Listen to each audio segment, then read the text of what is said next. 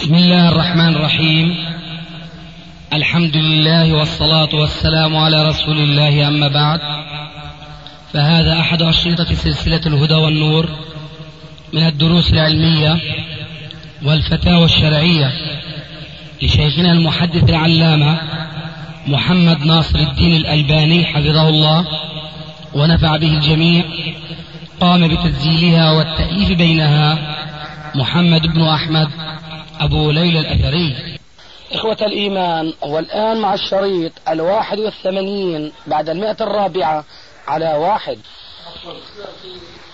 في في تفصيل يعني النفط الآن الذي يظهر بكميات هائلة جدا وتستثمر الدولة وتتملك الأراضي وتصرف آه، من أجل استخراجه. يعني من من هذا المنطلق هو ملك للدولة باعتبار الدولة هي صاحبة الأرض وهي صاحبة الاستثمار. لعله السؤال اللي أنا فهمته اللي كان إحنا بنتداوله مطروح أن هناك من يقول أن المعادن المدفونة في باطن الأرض والتي الله سبحانه وتعالى أوجدها هناك من يقول أن للناس عامة الناس حق في هذه المعادن. يعني هذا اللي مطروح الآن. وبالتالي هي ليست ملكا أو حكرا على أسرة تحكم الدولة أو أنها ليست حكرا على الدولة حتى وإن كانت لا تحكم أسرة وبالتالي يجب أن يعود آه، مردود مبيعاتها أو خيراتها على كافة آه، المواطنين. على عكس ما يتم الآن من أن الدولة وممثلة في بعض الأسر حتى إذا لم يكن هناك أسر هي المالك الوحيد وبالتالي تقسمها كما كما شاء. بمعنى أنه إذا كانت هي آه، ملكا للدولة والدولة تفيد منها باقي المسلمين فلن يكون هناك حاجة حتى لفرض ضرائب أو ستكون. حصيلة الزكاة حقيقة يعني زي ما حصل زي ما تفضلت على أيام آه، عمر بن عبد العزيز أنه لم يكن هناك فقراء.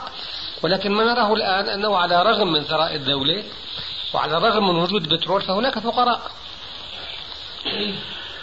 اعتقادي أن البحث الفقهي لا ينبغي أن يعالج على ضوء واقع من شخص أو حكومة وإنما يبحث عاريا عن أي انتساب لشخص أو دولة.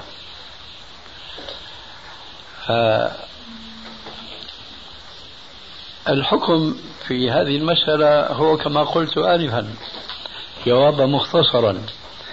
لكن هذا التفصيل الذي أنت شرحته آنفا يقتضيني أن أدخل أنا بدوري في شيء من التفصيل.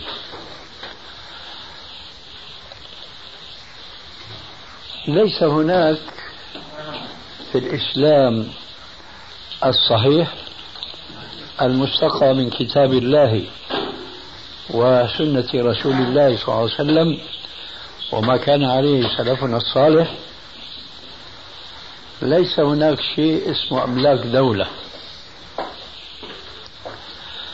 وإنما الأمر كما قال عليه الصلاة والسلام الأرض أرض الله والبلاد بلاد الله فمن أحيا أرضا مواتا فهي له.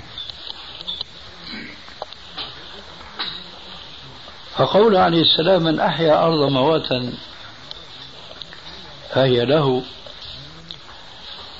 يبطل ما يسمى اليوم في كثير من الدول العربية بأملاك الدولة. اللهم إلا إذا اعتبرنا الدولة شخصا آه، وهميا معنويا فتضع يدها على بعض البلاد والأراض آه، لمصلحة الأمة. لا لمصلحة بعض الأفراد فهي تكون ملك ملكا لها بشرط أن تبادر إلى إحيائها. أما إذا وضعت علامات في الخرائط الرسمية عندها أنه القطعة الفلانية ممتدة من حدود كذا إلى حدود كذا شرقا وشمالا وجنوبا إلى آخره ثم عاشت هذه الأراضي بورا. فهي ليست أملاك دولة ويستحق لأي فرد من أفراد المسلمين أن يحيي ما شاء منها. فالدولة إذا هنا كشخص معنوي كما قلت إذا أحيت أرضا من هذه الأراضي فهي حكمها حكم أي فرد من أفراد الأمة. أما أن تحددها وأن تعطلها فذلك ليس إحياء. فيجوز لأي فرد حين ذاك أن يأتي إلى أي مكان من أي أرض أن يحييها. وطريقة الإحياء لا تخفى على الجميع أنها ليست بالزرع وبنضح الماء أو جلبه إليه إليها وإنما يكون باستخراج ما فيها أيضا في باطنها من المعادن بهذا أنا قلت الحكم واحد. لا يجوز لدولة أن تضع يدها على أرض مملوكة. بزعم أن فيها خيرات والدولة بحاجة إليها. فمن هنا يجب أن نفرق بين الأرض المملوكة فلا يجوز للدولة أن تضع يدها إلا في ظروف نادرة جدا جدا وتأخذها بثمنها. وهذا مما يعني يحسن ذكره أن الدولة السعودية يعني تطبق هذا الإنفاق بسخاء على كثير من الأراضي بل والعقارات التي تضع يدها عليها فإنها تعوض مالكيها بمثل أو بأحسن من ثمن المثل. ولكن المصادرة هذه خلاف الأصل. فإذا فرضنا أن إنسانا عنده أرض ورثها من آبائه وأجداده فأراد أن يستثمرها فحفر فيها بئرا يقصد أن ينضح منها ماء وإذا بالبئر بئر بترول هنا الآن النظام الاشتراكي الذي انغش به بعض الدعاة الإسلاميين وألفوا أكثر من كتاب واحد فيما علمته بعنوان الاشتراكية الإسلامية وأباحوا في مثل هذه الكتب للدولة أن تضع يدها على مثل هذه الأرض الذي نضح منها مالكها بديل الماء بترولا هذا لا يجوز لأنها خلاف الشرع. كأي مصادرة لمال المسلم ولكل ما يملكه. ومن أشهر الكتاب الإسلاميين الذين سلكوا سبيل الاشتراكيين في مثل هذه القضية أي تجويز استملاك الدولة لبعض الأراضي المملوكة لأنه فيها معدن أو فيها بترول هو الكاتب المشهور المعروف بمالك ابن نبي. ثم جاء من بعده الشيخ مصطفى السباعي رحمهم الله جميعا ألف رسالته أو كتابه في الإشتراكية الإسلامية. ونحى هذا المنحى وهذا في الواقع أثر من آثار ما نأخذه على كثير من الجماعات الإسلامية الحزبية.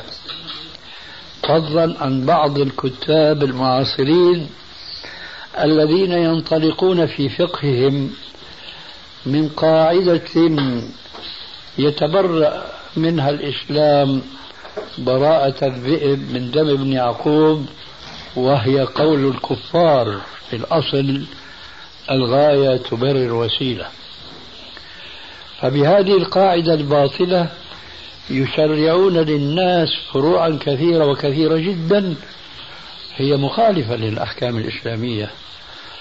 منها ما كنا في صدده آنفا أنهم يسوغون أن يمتلكوا أراضي مملوكة وليست محياة فقط بل مملوكة بطريقة مشروعة كالإرث والبيع والشراء ونحو ذلك.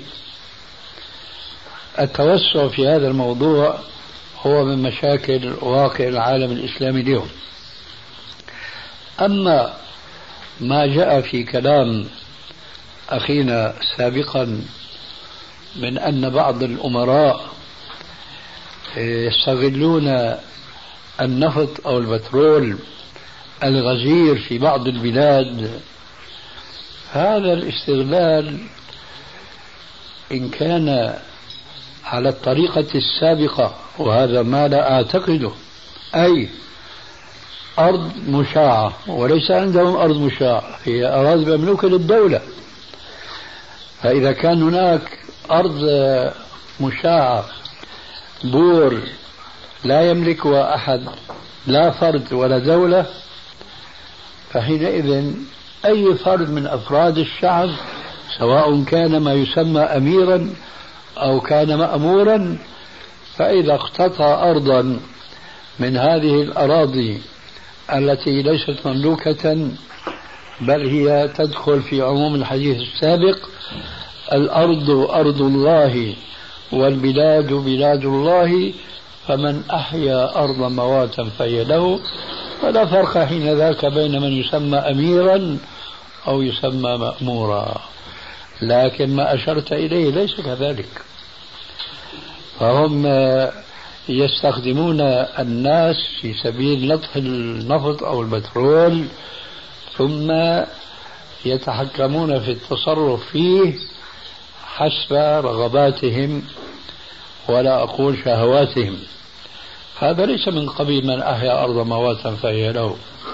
ولذلك فيجب أن نفرق بين الحكم الشرعي وبين الحكم الاستنباطي المخالف للشرع من جهة وبين استغلال بعض الأحكام الشرعية للمصالح الشخصية من جهة أخرى. والآن كما نقول درس درس ما بيسموه. هذا القول. وأنا لا أخالفك في هذا. كما أنك لم تخالفني ولن تخالفني في قولي أننا نقول نرى الشمس تطلع ونرى الشمس تغرب ونبني وراء شروقها وغروبها أحكاما شرعية لكننا لا نبني أحكاما شرعية على قولنا أن علميا أن الشمس لا تشرق ولا تغرب صح؟ إذا لا ينبغي نحن في أحكامنا الشرعية أن نتعمق وندخل العلم النظري الفكري في تطوير بعض الأحكام الشرعية التي لدينا. وربما أفهم من جوابك من جوابك السابق وتصحيحك لكلامي أن الشمس آه، لا تشرق ولا تغرب. أنك ستوافقني أيضا على ما سأقول. أننا حينما نرى الشمس فوق ذروة الجبل وقمة الجبل هي في الحقيقة العلمية لا تزال وراء الجبل. إنما الأشعة العلمية هي التي رفعتها فأظهرتها أظهرتها لنا فوق الجبل. تصحح هذا ولا ما مر عليك هذا؟ عجيب والله. كيف يمر هذا على الشيخ وما يمر على الشاب؟ أنا قرأت هذا في بعض المجلات وبهذه النظرية عقلت آه، شيئا نشاهده بأعيننا أيضا. حينما نكون في بحيرة هادئة. نلقي فيها عصاة مستقيمة. فرآها نراها معوجة. صح؟ هذا تقول فيه صح أيضا. فماذا تعليل هذا؟ هو الأشعة الضاربة على نعم هكذا عللوا لنا قضية الشمس حينما تكون على رأس الجبل. هي ما تكون على رأس الجبل إنما الأشعة هي التي ترفعها هذا بالنسبة للنظر المجرد. المهم فهل ندخل هنا؟ هذه النظرية العلمية. حينما نرى الشمس على قمة الجبل ونقول بطبيعة الحال طلعت الشمس. وبطبيعة الحكم الشرعي خرج وقت الفجر. صح؟ لكن العلم يقول لسه الشمس ما طلعت. نحن ندع العلم يمشي في طريقه وشرعنا كما لا يقف في طريقه. أيضا العلم لا يجوز له أن يقف في طريق شرعنا. وبهذا نجمع بين الآراء المتضاربة بهذه المناسبة التي كان حاول الشيخ محمد عبده في مصر أن يوفق بين الحقيقة والشريعة.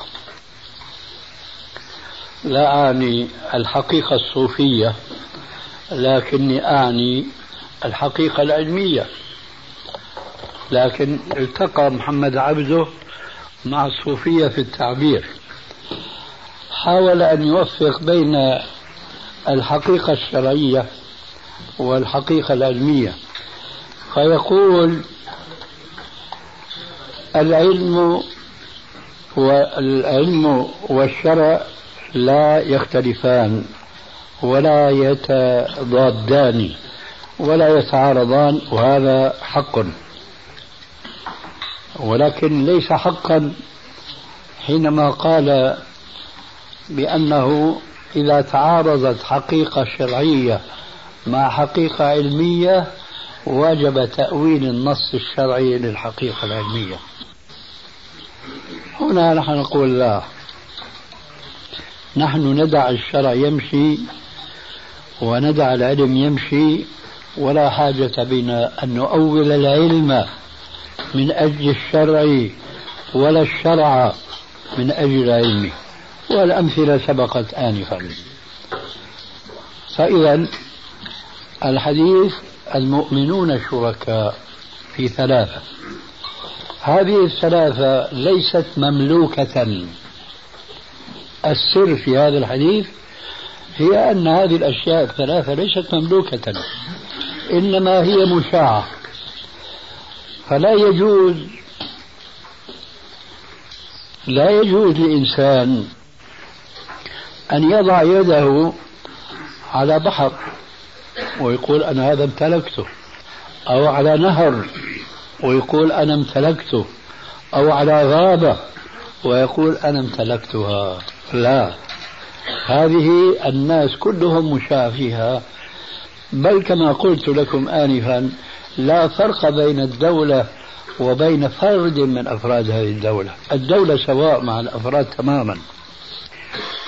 ولكن اذهب إلى أرض ميتة فأحيها فإذا أحييتها فأنت مالكها.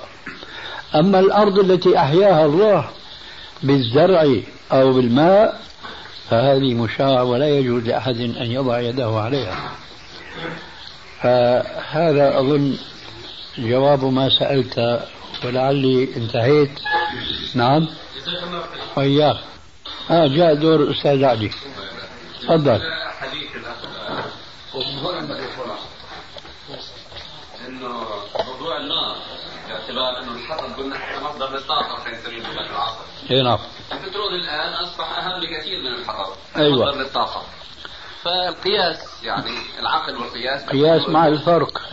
هذا إذا كان هناك عقل. خليك حلو معي.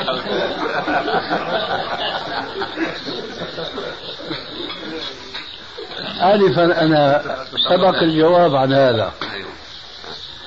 لو تأملت معي فيما قلت لأغناك عن طرح مثل هذا السؤال. فرقنا بين أيوة. الغابات.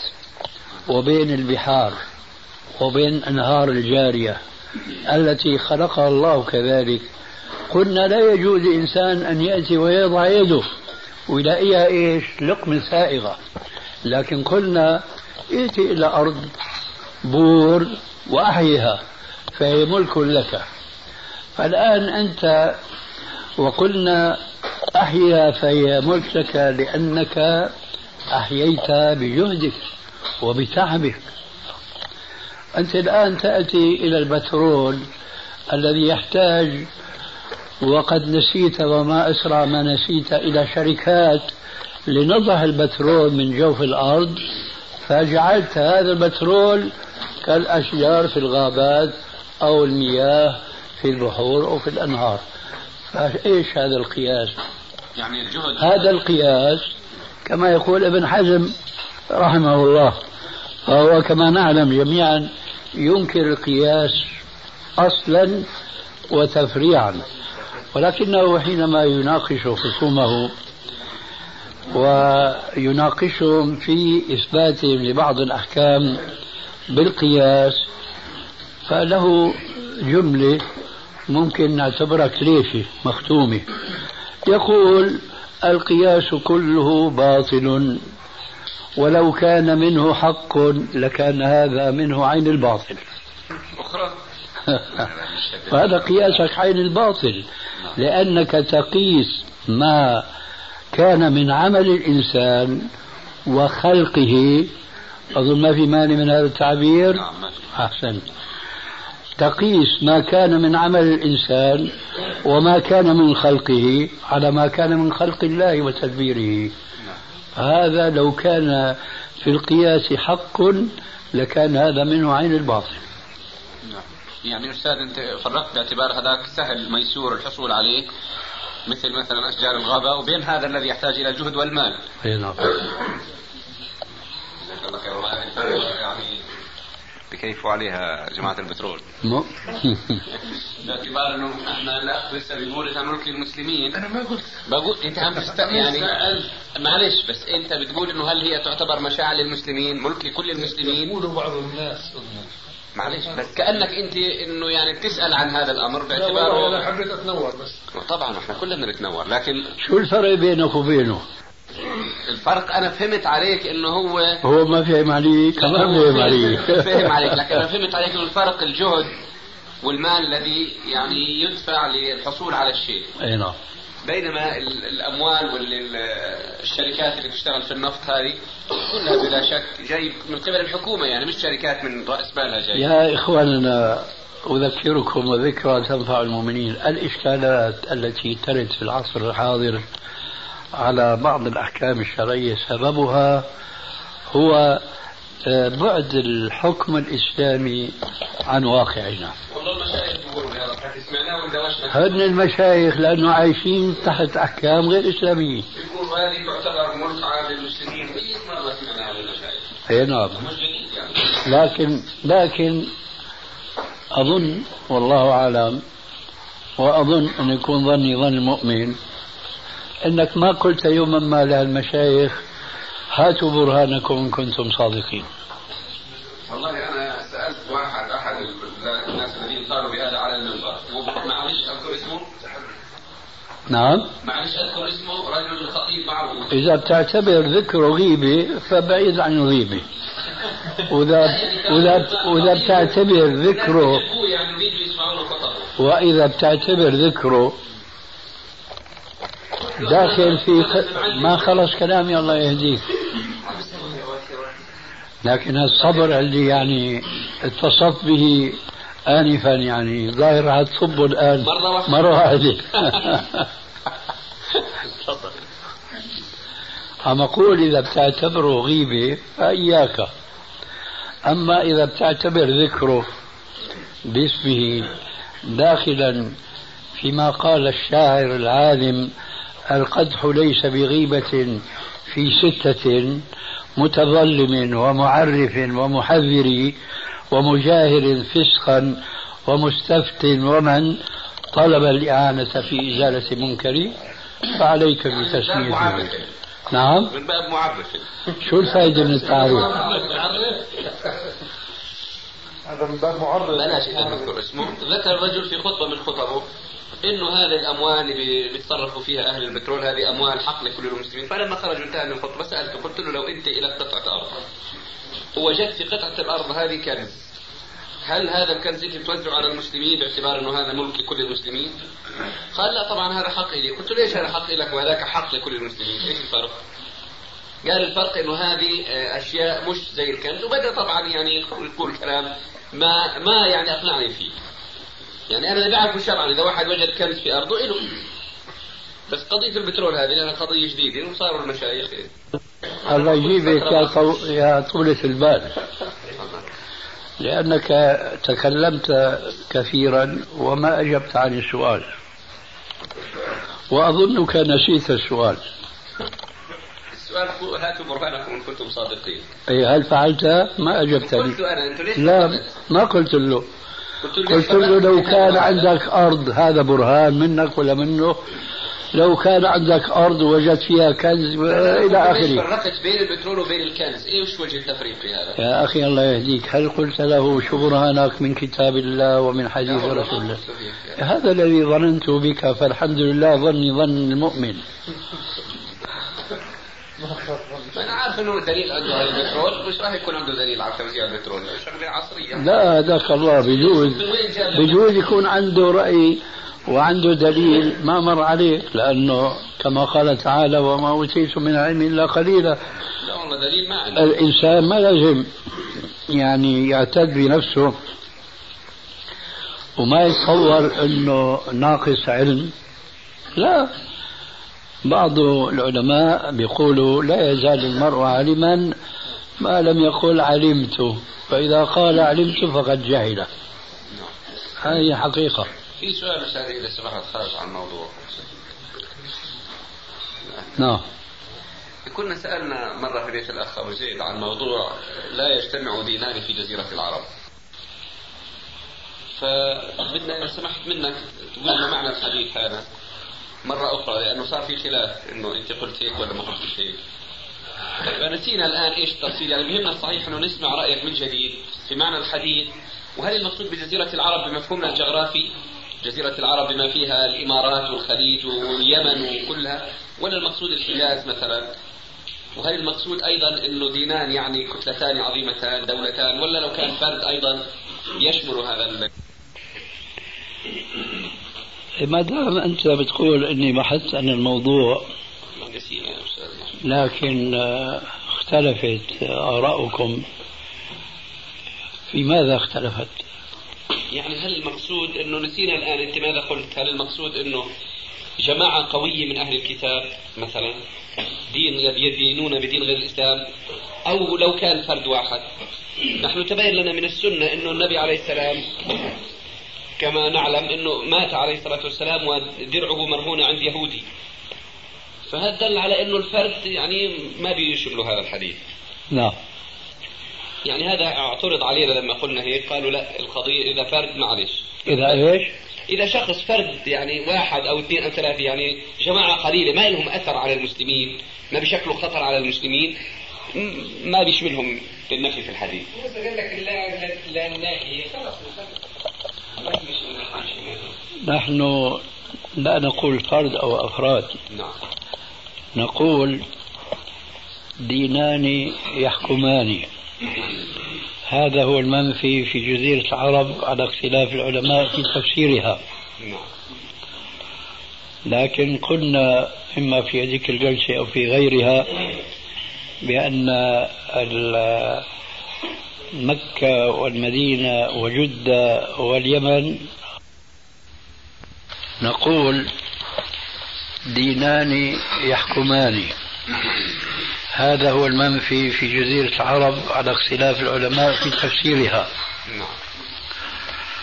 لكن قلنا إما في هذيك الجلسة أو في غيرها بأن مكة والمدينة وجدة واليمن هو من هذه البلاد التي لا يجتمع فيها دينار والتي أمر الرسول عليه السلام بإخراج المشركين وإخراج اليهود والنصارى من جزيرة العرب. لكن قضية فرد وأفراد ما لها علاقة بالموضوع؟ ممكن يكون هناك شعب عديد وفير في هذه الجزيرة التي أمر الرسول عليه السلام بإخراج اليهود والنصارى من جزيرة العرب إذا كانوا يعيشون تحت حكم الإسلام يعني ذميين. نعم. فلهم أن يعيشوا في جزيرة العرب بالمعنى العام لكن لا يجوز أن يعيشوا في الجزيرة العربية بالمعنى الخاص يعني في بلاد معينة محددة. مثلا أو فيخرجون لا مش قضية حكم الآن تركناه جانبا. آه، يخرجون ويعيشون في غير البلاد المعينة من الجزيرة العربية. يعيشون تحت نظام الذمة. أن يعطوا الجزية عن يدهم وهم صاغرون. أما البلاد الأخرى التي أمروا بأن يخرجوا منها فهم لهم أن يترددوا إليها آه، كتجارة وما شابه ذلك. أما استيطان فلا. وهؤلاء مثلهم بالنسبة للبلاد الإسلامية كمثل المسلمين بالنسبة للبلاد الشركية. أي كما أنه لا يجوز للمسلم أن يعيش في بلاد الكفر وأن يستوطن بلاد الكفر ولكن يجوز له أن يذهب للتجارة على أن يعود إلى بلده المسلم. وعلى العكس من ذلك من كان غير مسلم فلا يجوز له الاستيطان في البلاد التي استثناها الرسول عليه السلام من الجزيرة العربية. ونهى المشركين أن يعيشوا فيها أو بالمعنى الأصح أمر الحكام المسلمين أن يخرجوهم منها.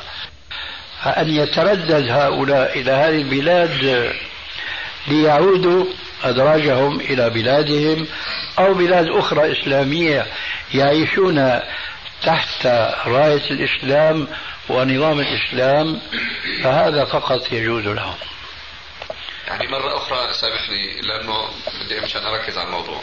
تفضل. إذا كان هؤلاء الذميين يعني هؤلاء أهل الكتاب أو نقول غيرهم مثلا من المشركين ما قلت أنا. الكتاب. قلت المشركين وأهل الكتاب. نعم. هؤلاء يجوز لهم أن يسكنوا في جزيرة العرب على أن لا يكونوا وهم ويدفعون الجزية. يدفعون الجزية يعني يعيشون ضمن النظام الإسلامي. ما هو جزيرة العرب بمعناه العام. آه. أيوة. آه. جزيرة العرب قسمان. نعم هيك. أيوة. المتبادر من لفظة الجزيرة العربية بلاد الشام؟ بلاد الشام. العراق. أيوة. لكن ليس المقصود بها المعنى الجغرافي. الجزيرة المذكورة في الحديث ليس المقصود المعنى الجغرافي عرفت كيف؟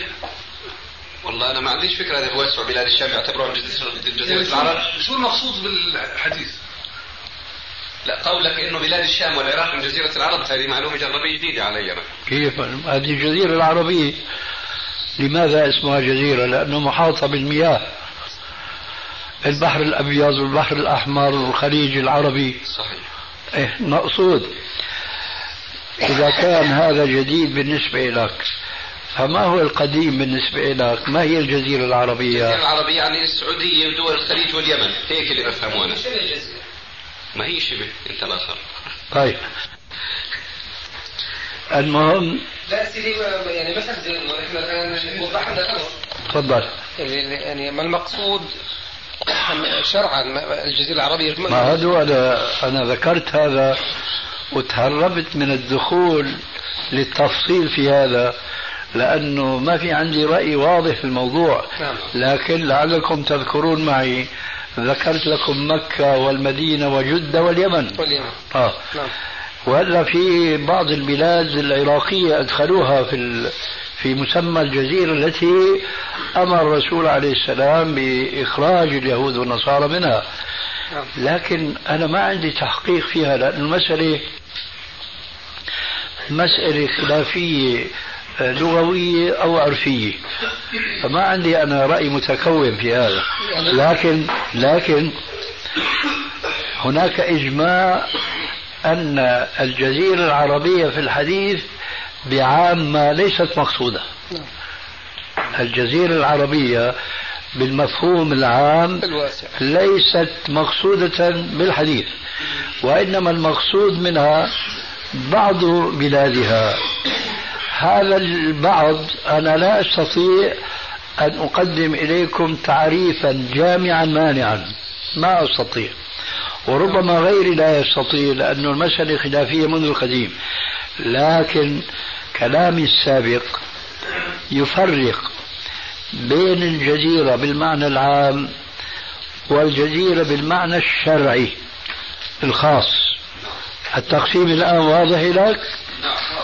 التقسيم هذا. طيب. فالجزيرة بالمعنى العام آه، يسكن فيه اليهود والنصارى تحت راية الإسلام كذميين يعطون هو كذلك. يعطون الجزية عن يد وهم صاغرون. لكن يستثنى من هذا الحكم العام الجزيرة بالمعنى الشرعي. وسمينا لكم مكة والمدينة وجدة واليمن. هذه البلاد نعم. هذه الأسماء اللي ذكرتها منصوص عليها؟ لا مش منصوص عليها متفق عليها. أها. آه هذه البلاد لا يجوز أن يستوطنها الذمي. عرفت؟ كما يستوطن بقية البلاد. هذا هو الفرق الذي دندنت حوله سابقا. هذا ال- المعنى الجزيرة آه، بالعرف الشرعي الكفار بس يروحوا بيجوا. ضربت لك مثال المسلمين. هذه بيروحوا لبلاد الكفر لا يجوز أن يستوطنوا فيها لكن يتوضعوا يشتروا يبيعوا إلى آخره. على العكس من ذلك تماما. الكفار بالمعنى العام لا يجوز أن يستوطنوا هذه البلاد التي أطلق عليها الرسول الجزيرة. ها؟ لا يجوز الاستيطان. أما الدخول والخروج للتجارة فهذا جائز وهذا من مصلحة المسلمين. كأني فهمت عن سيدنا الشيخ ابن باز له فتوى أنا قرأتها في إحدى الصحف إنه لا يجيز حتى الخادمات اللي بيدخلوا الخبراء اللي بيجوا بصفة خبراء. في هذه البلاد طبعا. لا يجوز. مش الجزيرة بعامة. نعم. جزيرة بالمعنى الشرعي. نعم. مكة. نعم. مكة وجدة والمدينة اي نعم. واليمن. اي نعم. ودول الخليج هذول عمان ودول الخليج. وهذا بيدخل باب المعنى اللي حكينا إنه داخل ولا مش داخل. بالمعنى العام يعني. وما أظن إنه داخل والله أعلم. شو المقصود بالاستيطان؟ يعني يعني لو واحد قعد ست أشهر في مكان بمهمة هل هذا يعتبر استيطان؟ لا. لا. اذا ليش الخادمات مثلا اللي ممكن يروحوا ويجوا يروحوا يجوا يعني يجوا على سنة ويروحوا فرضا أو الأجانب أو لأنه واقعيا فيما يبدو أنهم بيعيشوا وبيموتوا واذا المقصد هو عدم المكوس اي نعم. اذا مكة والمدينة ينطبق عليهم نفس الكلام يعني الوضع الحالي ما بيسمحوا يدخلوهم ابدا.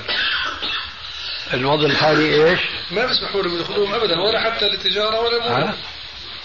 غير المسلمين غير مسموح يدخلوا مكة. بأي حال من الأحوال لا لا مكة مكة إلى حكم خاص. المدينة بيجوز الدخول لأنه هذا وقع لكن لا يجوز استيطان. أما مكة فلا يخرج المسجد الحرام بعد عام ماذا.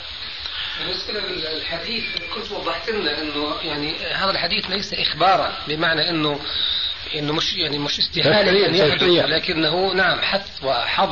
صح. وكذلك. المسجد الحرام يعتبر مكة كاملة ولا تارة وتارة.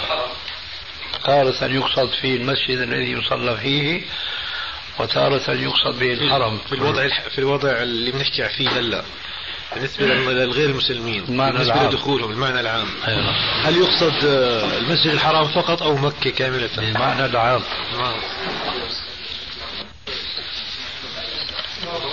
نعم. شو حكم الشرع بالنسبة للخلو؟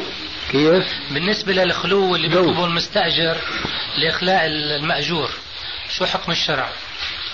أي نعم هذا من الأمور التي ابتلي بها المسلمون أنا رأيي في الخلو فيه تفصيل منه ما يجوز ومنه ما لا يجوز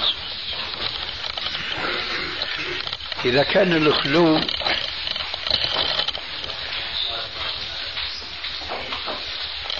حقيقة واقعية. بمعنى عقار أو دار خالي غير مشغول.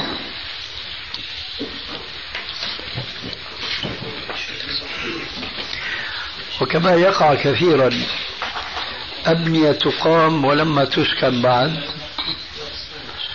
حينما يراد إيجارها. فيوضع ثمن لشيء اثنين. الإيجار السنوي كذا والخلو كذا. هذا من باب أكل أموال الناس بالباطل. لأن الإيجار لا يصدق على مكان لا يفرغ للمستأجر. فيكون حينئذ أخذه باطلا وحراما فالمفروض أنه حينما يضع أجرا على عقار أي هو ينتفع بفراغه ويرتفق به. فما معنى الإيجار كذا والفروق كذا؟ هذا من المعاملات الأجنبية التي تسربت إلى المسلمين وما كانوا يعرفونها قديما.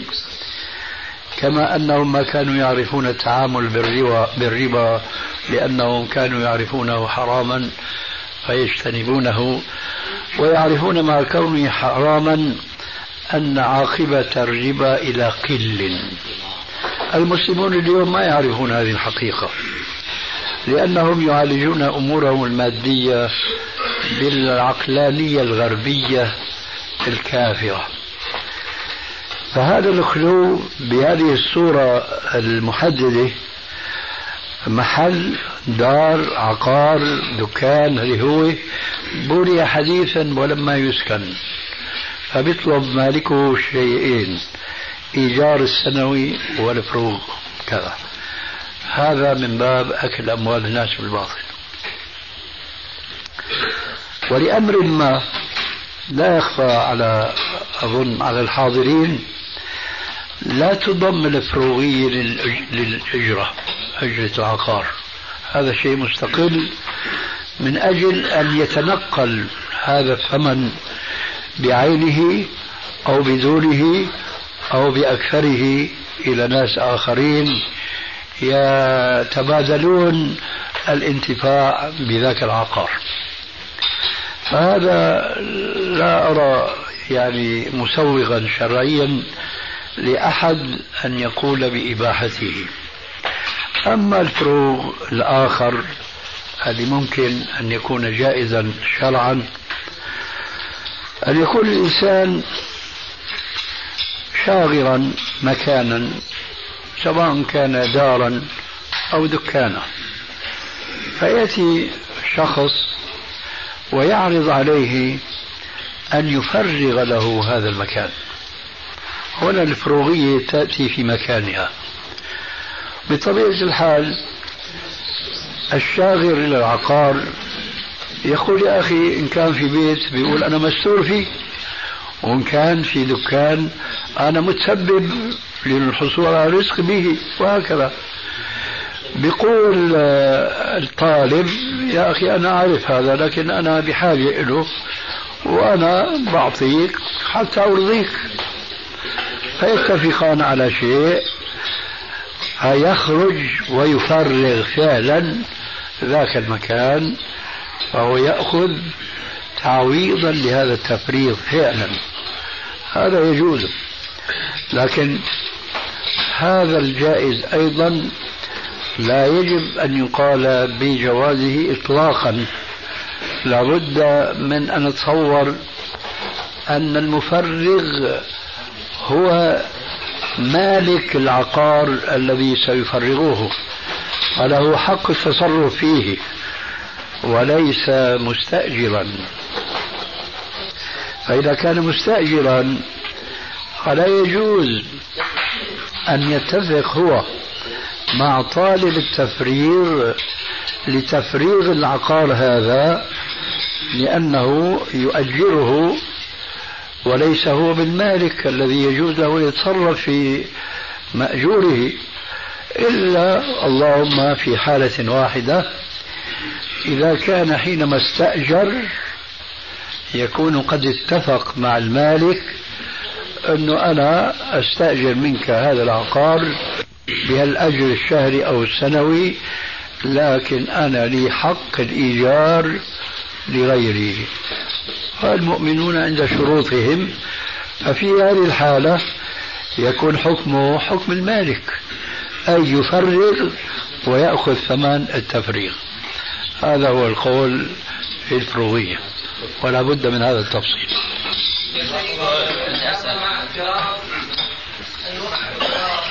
نعم.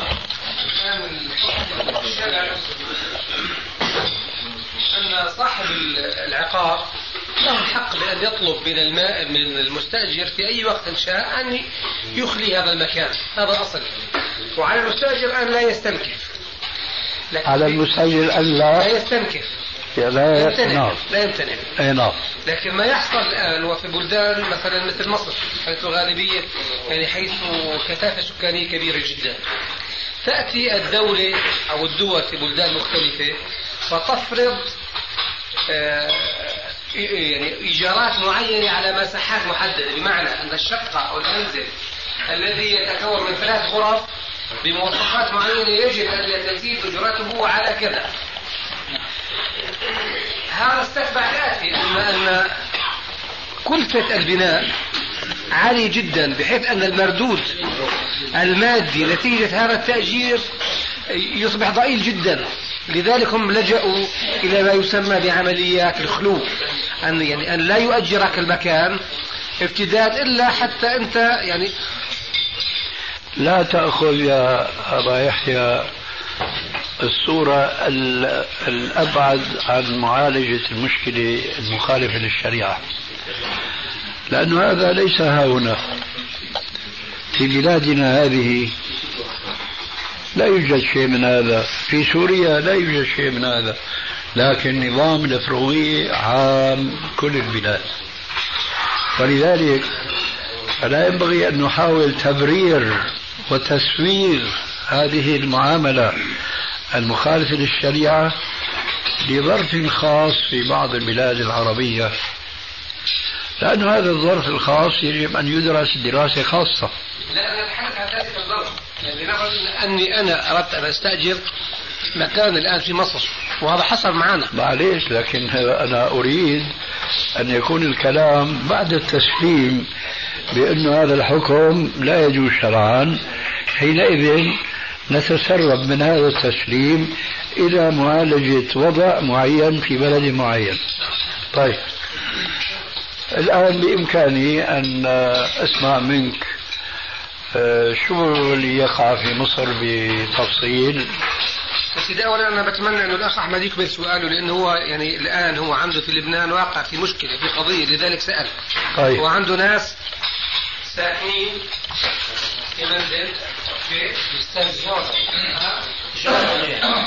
إذا صاحب الملك بده يطالب بإخلاء المأجور يجب أنه يرضي المستأجر. أجاب الأستاذ عليه. نعم. لا سيدي الآن القضية محددة جدا. وهذه تحصل حقيقة حاصلة حاصلة في مصر.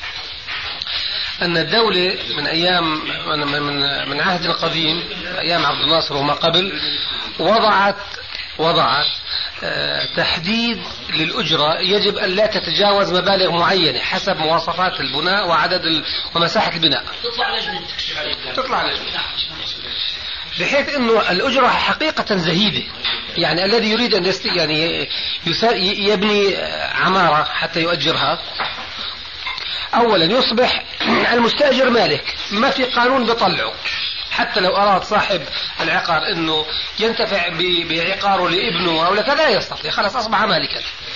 لذلك حتى يحمي نفسه. ثم أن الأجرة محددة. بمعنى أن أجرة هذه الشقة على مدى الزمن. خم... آه مثلا خمس جنيهات عشر جنيهات عشرين جنيه هذا لو اشترى فيهم زيت كاز ولف بالشوارع بجيب عشر أضعاف يعني آه، الإيراد فيما لو استثمروا في مشروع آخر. فيلجؤون آنذاك فيلجؤون إلى آنذاك إلى آه، قضية أخذ ما يسمى بالخلوات بمعنى أنه حتى تنتفع في هذه الشقة وبهذه الأجرة المربوطة الرخيصة عليك أن تدفع ابتداء مبلغ كذا وكذا. ثم تتمتع بالأجرة الرخيصة. هذا ما يحصل حقيقة. يعني الآن المخالفة أين؟ المخالفة أن هذا القانون الوضعي لا ينصف صاحب العقار ابتداء. هذه مخالفة ابتداء مخالفة شرعية. اثنين المخالفة ارتكبت أيضا بمخالفة يعني أنت لجأت إلى هذا الأسلوب المخالف للشرع حتى تشيل عن نفسك غبن كمان مفروض عليك مش من طريق الشرع. ففي مسوغ ولا الخطأ لا يعمل صح إطلاقا. طيب شو بدنا نسوي الآن؟ إذا كان الحاكم يفرض مثل هذه الفرضية المخالفة للشريعة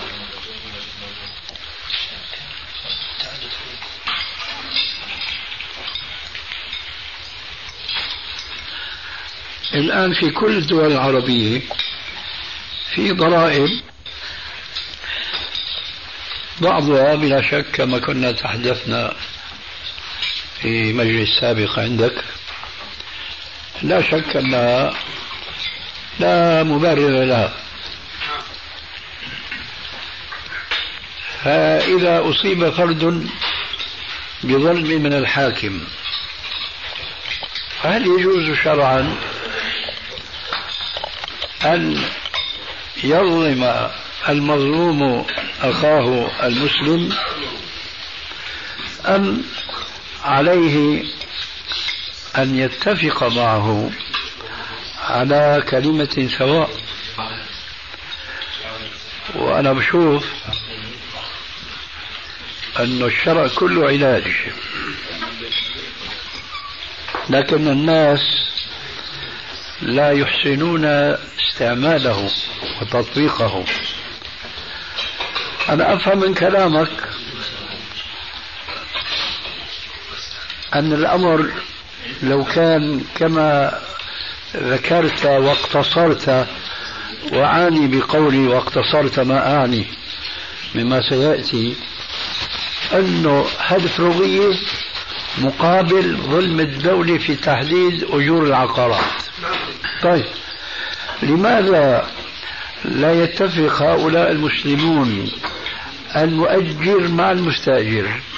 بيقول يا أخي أنت بتعرف أن هذا العقار يعني مثل ما أنت ضربت آنفا مثالا أنه بياع الكاز في طرقات بيكسب أكثر من هذا المالك للشقق كلها. فأنت بتعرف أنه الشقة هي تستحق أكثر مما فرضته الدولة. وبدل ما أنا أفرض عليك روغية يا أخي خلينا نتفق مع بعض. أنت نعتبر هالفروية هذه هي أجرة شهرية؟ فبدل ما تعطيني مثلا عشر جنيهات كل شهر حسب نظام آه، الدولة أعطيني 12 أعطيني 15 أنا في اعتقادي لو كان الشعب مسلما ما احتاجت الدولة في الحقيقة أن تفرض هذا النظام الذي يظلم أحد الفريقين على الأقل. فإذا أنا أستطيع أن أقول أن هذا الذي ذكرته فيما يتعلق بالحكومة المصرية لا يسوغ للمسلم أن يأخذ شيء له دلالة خاصة وهو فروغية وليس هناك فروغية. على التفصيل الذي ذكرته آنفا.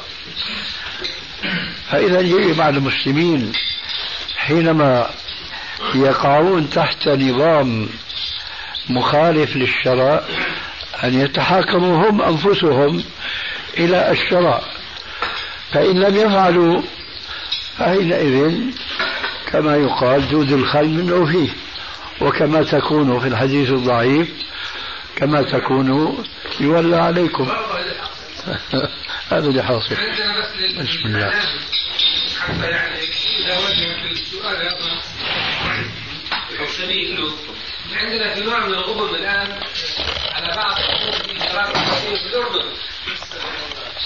كثير من الأماكن المؤجرة قديما بنص العقد مكتوب أجار واستئجار بمعنى آه. أن المستأجر يحق له أن يعيد تأجير العقار ففي هذه الحالة اللي مستأجر في وسط عمان أهم محلات تجارية يأخذ المحل ب 15 دينار. ويساوي الآن أجرته آلاف. هذا عنده حق بموجب القانون اللي بيحميه الوضعي من أنه يأجره إلى غيره. ومن هنا أيضا مرة أخرى حتى يعني يتفاهم سين مع صاد بيلجأوا إلى هذه الأساليب بيأخذ خلوات عالية جدا وبيحاول يرضي صاحب العقار الأصلي بمبالغ وهلم جرى. فهذا من غبن القانون الوضعي على كلا الطرفين. كان هذا في السعودية قبل تسع سنوات كان المالك صاحب العقار لا يستطيع أن يزيد الأجرة على أن يزيد الأجرة على المستأجر. ثم استبدلوه استبدلوه من تسع سنوات فقط بحيث أنه صاحب العقار له الحق بأن ينذر المستأجر بزيادة الأجرة حسب ما يرى. وإلا على المستأجر أن يخلي والحقيقة يعني إحنا في البداية أنا يعني عشت هذه القضية لأنه كان لنا مكاتب للخطوط وأنا عشت هذه القضية. فكنت كنا بنعتقد إنه أمر من هالنوع سيوجد خلل باعتبار أن صاحب العقار سيتعسف باستعمال حقه. لكن اكتشفنا بعدين على إنه بما إنه أصحاب العقارات كثر وإنه قانون يعني أصبح العرض والطلب والحرية أن العملية نظمت نفسها بنفسها. زي ما تفضلت يعني لأنه الكل يريد أن يؤجر ولا يريد أن يبقي عقاره فارغ فبالتالي طالما أن المؤجرين كثر والمستأجرين كذلك فبالتالي يعني بيصبح في تلقائية ولا يستطيع أحد أن يتعسف في هذا الحق إلا يعني في في في هامش بسيط جدا. وبدليل أن يعني سبحان الله يعني أن الشرع لا يمكن أن يأتي بغبن على أحد ولكن الخلل بيكون في ممارسات الأشخاص. إخوة الإيمان تتمة الكلام في الشريط التالي. هل جاء من الشرع أنه يجوز لصاحب الملك أن يرفع الأجار؟ الجواب معروف بحق يجوز بباطل لا يجوز. إذا قانون البلد لا يسمح بذلك. يا أخي القانون إيش قانون؟ نحن شك نحن نشكو من القوانين. كيف نعرف الحق طيب سيدي فريد يعني؟ خلو. بالنسبة للخلو في بعض الناس طبعا بيعمل ديكور زي ما بتعرفوا بيشتغل داخل المحل. ممكن يسمى هذا الشيء اللي ظبط أو دفع ثمنه خلو. هل هذا جائز؟ ثمنا لهذا الشيء. يأخذ ثمن ال... اللي وضعه نعم. ممكن. مو خلو هذا ما له علاقة بالخلو. بدليل انه الخلو اليوم المعنى المعروف لا يتعلق بشو سميت لي ديكور. ما بيتعلق بالديكور فربما كان في ديكور وربما كان ما في ديكور. قاعدة الخلو الباطل هذا ماشي. طب ممكن هذا الثمن يكون أغلى من الديكور مدفوع أو أقل من الديكور مدفوع؟ هل هذا جائز؟ يعني يا أخي شو ثمنه بياخذ وما بيستغل ما يسمى عرفا بالخلو. بالنسبة أستاذي لما ذكرته إذا سمحت لي عن موضوع آه، الضرر الذي يقع على المستأجر. أيضا المستأجر هذا يقع عليه ضرر كبير من إخلاء المحل أو إخلاء البيت.